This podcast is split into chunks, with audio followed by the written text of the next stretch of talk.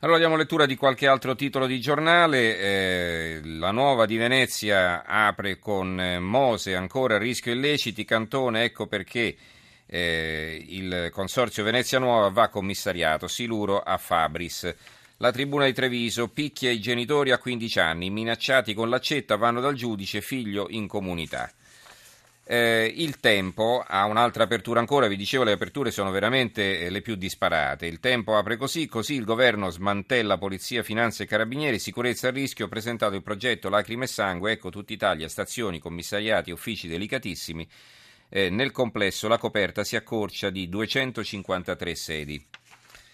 E, um, ancora il giornale, eh, assolto dopo nove mesi agli arresti e i PM continuano a non pagare, si tratta del caso di Bella Vista Caltagirone.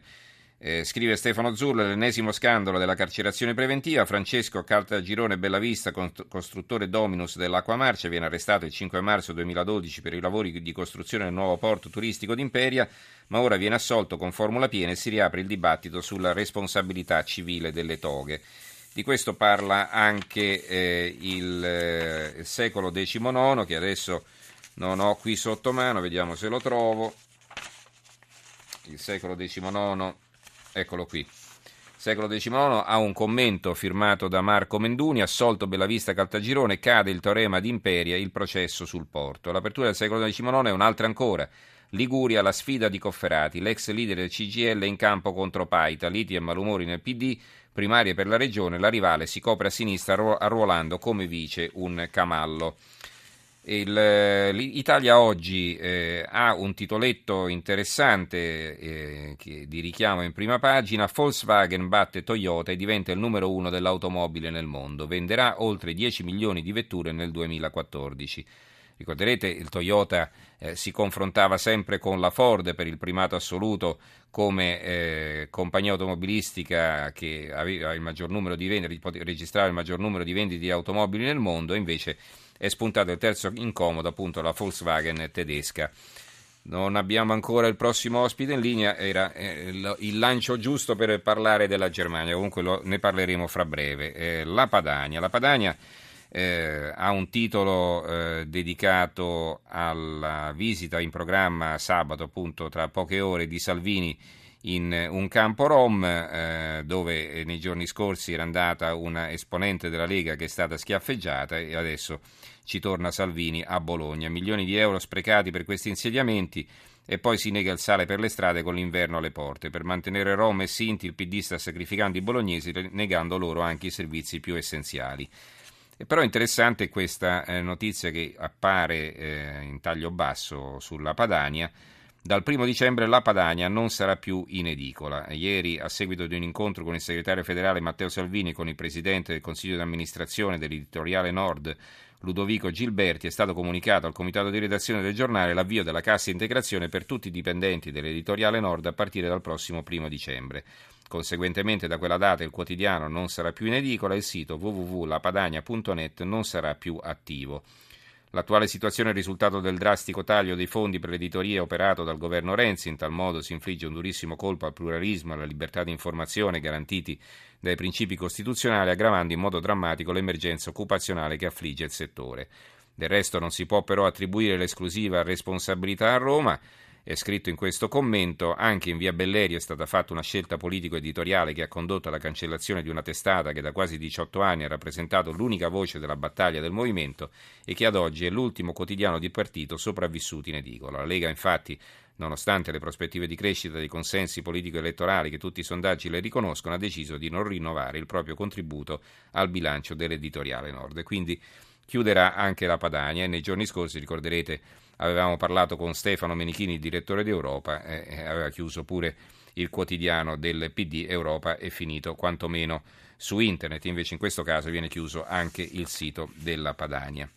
Allora abbiamo in linea il prossimo ospite che è Tobias Piller, corrispondente in Italia della Frankfurter Allgemeine Zeitung. Tobias, buonasera. Buonasera. Allora, parliamo naturalmente dell'anniversario della caduta del muro di Berlino che cade domenica, eh, ci sono alcuni titoli di richiamo, ma insomma sono già diversi giorni che molti giornali italiani hanno dedicato inserti e intere paginate a questo argomento con commenti di vario tipo. Eh, vi leggo i titoli che ritrovo sulle prime pagine di sabato. Eh, eh, il muro di Berlino cadeva 25 anni fa, scrive il manifesto.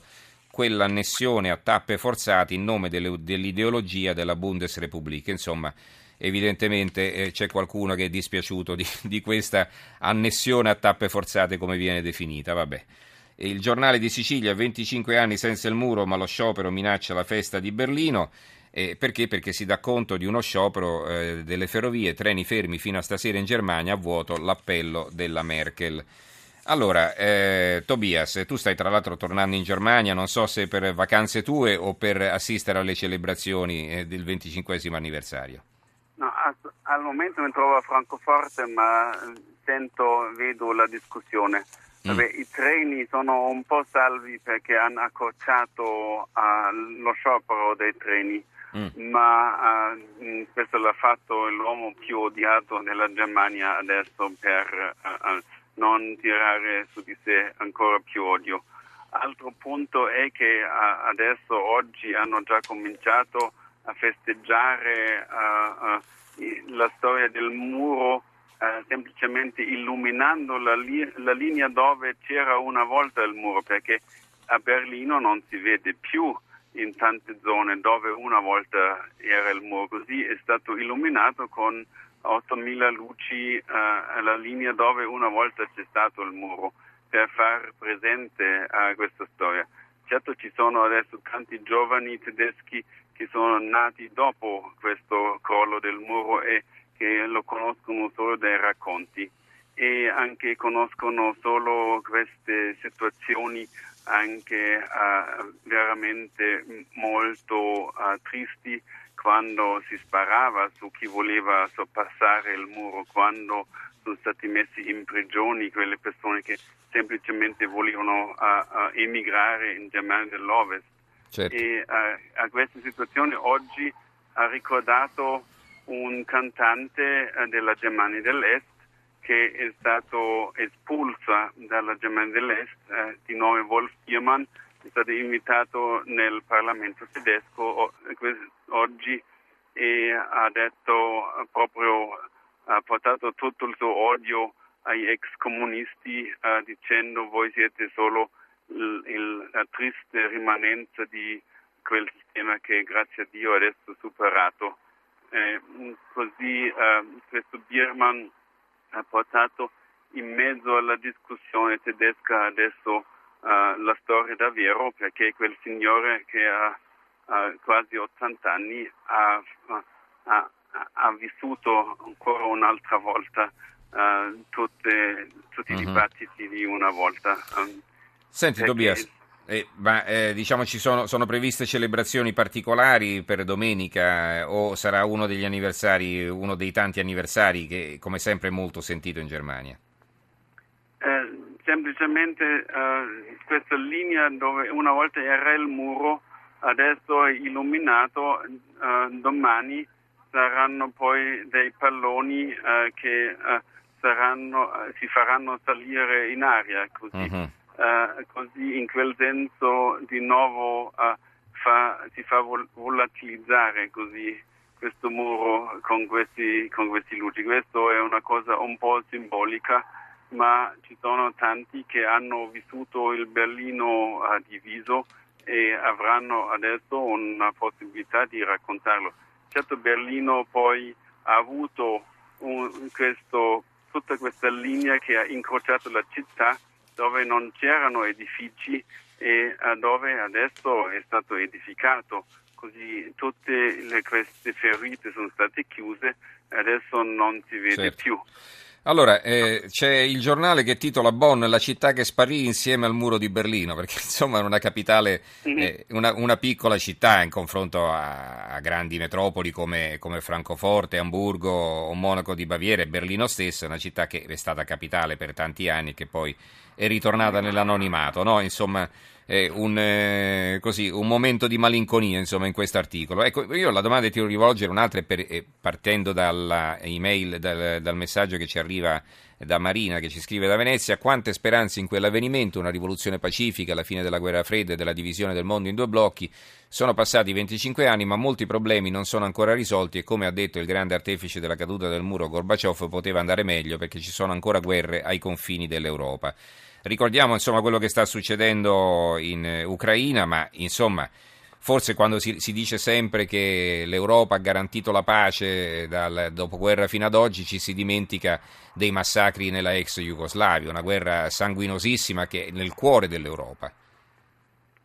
Certo, la, uh, l'Europa non ha saputo gestire uh, sia questa molteplicità etnica del, uh, della Jugoslavia perché ha cercato in questo momento lì di conservare le strutture e non di conservare i valori così dell'autodeterminazione dei singoli popoli o dei, dei diritti delle minoranze e lo stesso sembra anche succedere di nuovo in Ucraina uh-huh. e mhm. per noi sembra tutto lontano ma bisogna anche ricordarsi sempre che non è solo un posto lontano dove qualcosa succede ma sono sempre anche esempi di una gestione brutta o una gestione da modello uh, di, di, crisi. E al momento uh, temo che vediamo di nuovo una gestione non esattamente da modello da copiare, certo. da esportare in altre zone del mondo. E adesso invece lo chiedo al collega tedesco che conosce bene l'Italia e quindi anche conosce anche il sentimento di tanti italiani che magari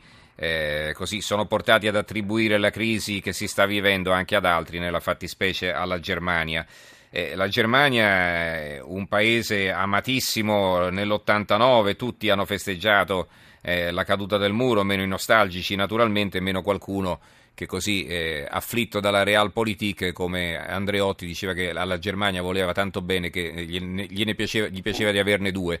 Eh, però eh, successivamente diciamo, le cose sono cambiate, la Germania si è riunificata, ha riassorbito il gap eh, delle, della sua parte orientale, che, cosa che è riuscita a fare in pochi anni a differenza dell'Italia che eh, il sud, la, la, la differenza tra il, il, del sottosviluppo del sud non è mai stata eh, colmata rispetto al nord. E, e, poi però che cosa è successo? È successo che questa Germania è diventata egemone all'interno dell'Unione Europea creandosi parecchie antipatie. Allora come viene visto dalla Germania secondo te tutto questo? Sono soltanto i soliti italiani inaffidabili oppure magari c'è anche un esame di coscienza sul fatto che siano state imposte delle regole che insomma non è detto che vadano bene per tutti? Non vedo una Germania egemone, certo la unione monetaria è stata una delle condizioni che è stata posta da fuori alla Germania uh, per, uh, uni- per, permettere la unificazione. Così. I francesi dicevano che permet- uh, andavano d'accordo con la unificazione se in questo progetto c'era anche questa uh, unificazione della moneta, così, così, loro pensavano di così disfarsi della odiata Bundesbank del, uh, della, di quella differenza tra Parigi e Francoforte per quel che uh-huh. riguardava la moneta. E uh, dopodiché le regole le hanno scritte tutte, certo adesso non si può riscrivere le regole ogni giorno a piacere e se poi i tedeschi dicono uh, possiamo fare qualche cambiamento di regola a, a certe condizioni, non votiamo tutto a mare, questo non mi sembra un'egemonia, è una battaglia di retroguardia in questo. Se vediamo, eh, vista la Germania, adesso la, l'euro sta diventando sempre più un euro-lira, no? E uh, quest, questa è la critica al momento da parte della Germania. In, in più uh, direi che uh, la Germania è, certamente è stata sfasata nel suo sviluppo con questa unificazione perché uh-huh. ha speso molti soldi, ha preso molti debiti, dopo, eh, prima degli altri, ha anche fatto, dovuto fare qualche riforma. Avendo fatto queste, queste, riforme, queste riforme, prima, adesso uh, ha, ha, qualche vantaggio uh, sulla partenza perché uh, con, con il caduto del muro è anche cambiato molto nel resto del mondo. Abbiamo adesso questa globalizzazione che uh, cambia uh, tu, non solo l'Europa, ma ha cambiato i rapporti economici i, nel mondo, certamente. I rapporti economici nel mondo e allora tutti uh-huh. i privilegi che una volta avevano tutti quelli paesi che si chiamavano i paesi industrializzati dell'Ovest, uh, non ci sono più. Una volta Senti, mm. eravamo molti più ricchi degli altri, potevamo permetterci di pagare gente per non lavorare, di pagare pensioni a quarantenni e mi sembra adesso questo privilegio non c'è più. Senti, un'ultima domanda, se puoi rispondere diciamo, eh, in, in, sintesi. Sì. Rita da Rimini ti chiede come ha vissuto Piller la caduta del muro. Tu dov'eri quel giorno? Ero eh, nella mia redazione a Francoforte e poi il uh, weekend dopo vedevo uh, sul confine della Baviera tutti i tedeschi dell'est venire a, a fare shopping la prima volta nell'Ovest. La, il grande miracolo era che le banane erano finite subito, ma eh, tre ore dopo erano di nuovo nel supermercato e questo era un simbolo che uh, lì le cose non erano organizzate in modo diverso nell'economia di mercato. Eh, ricordiamo appunto che le banane non si trovavano e non solo le banane. Eh. Una volta all'anno, Una... sì. Cose Una che tendiamo finite, a dimenticare, certamente, cose che tendiamo a dimenticare. Grazie a Tobias Spiller, corrispondente Grazie in Italia della Frankfurter Allgemeine Zeitung, grazie e buonanotte.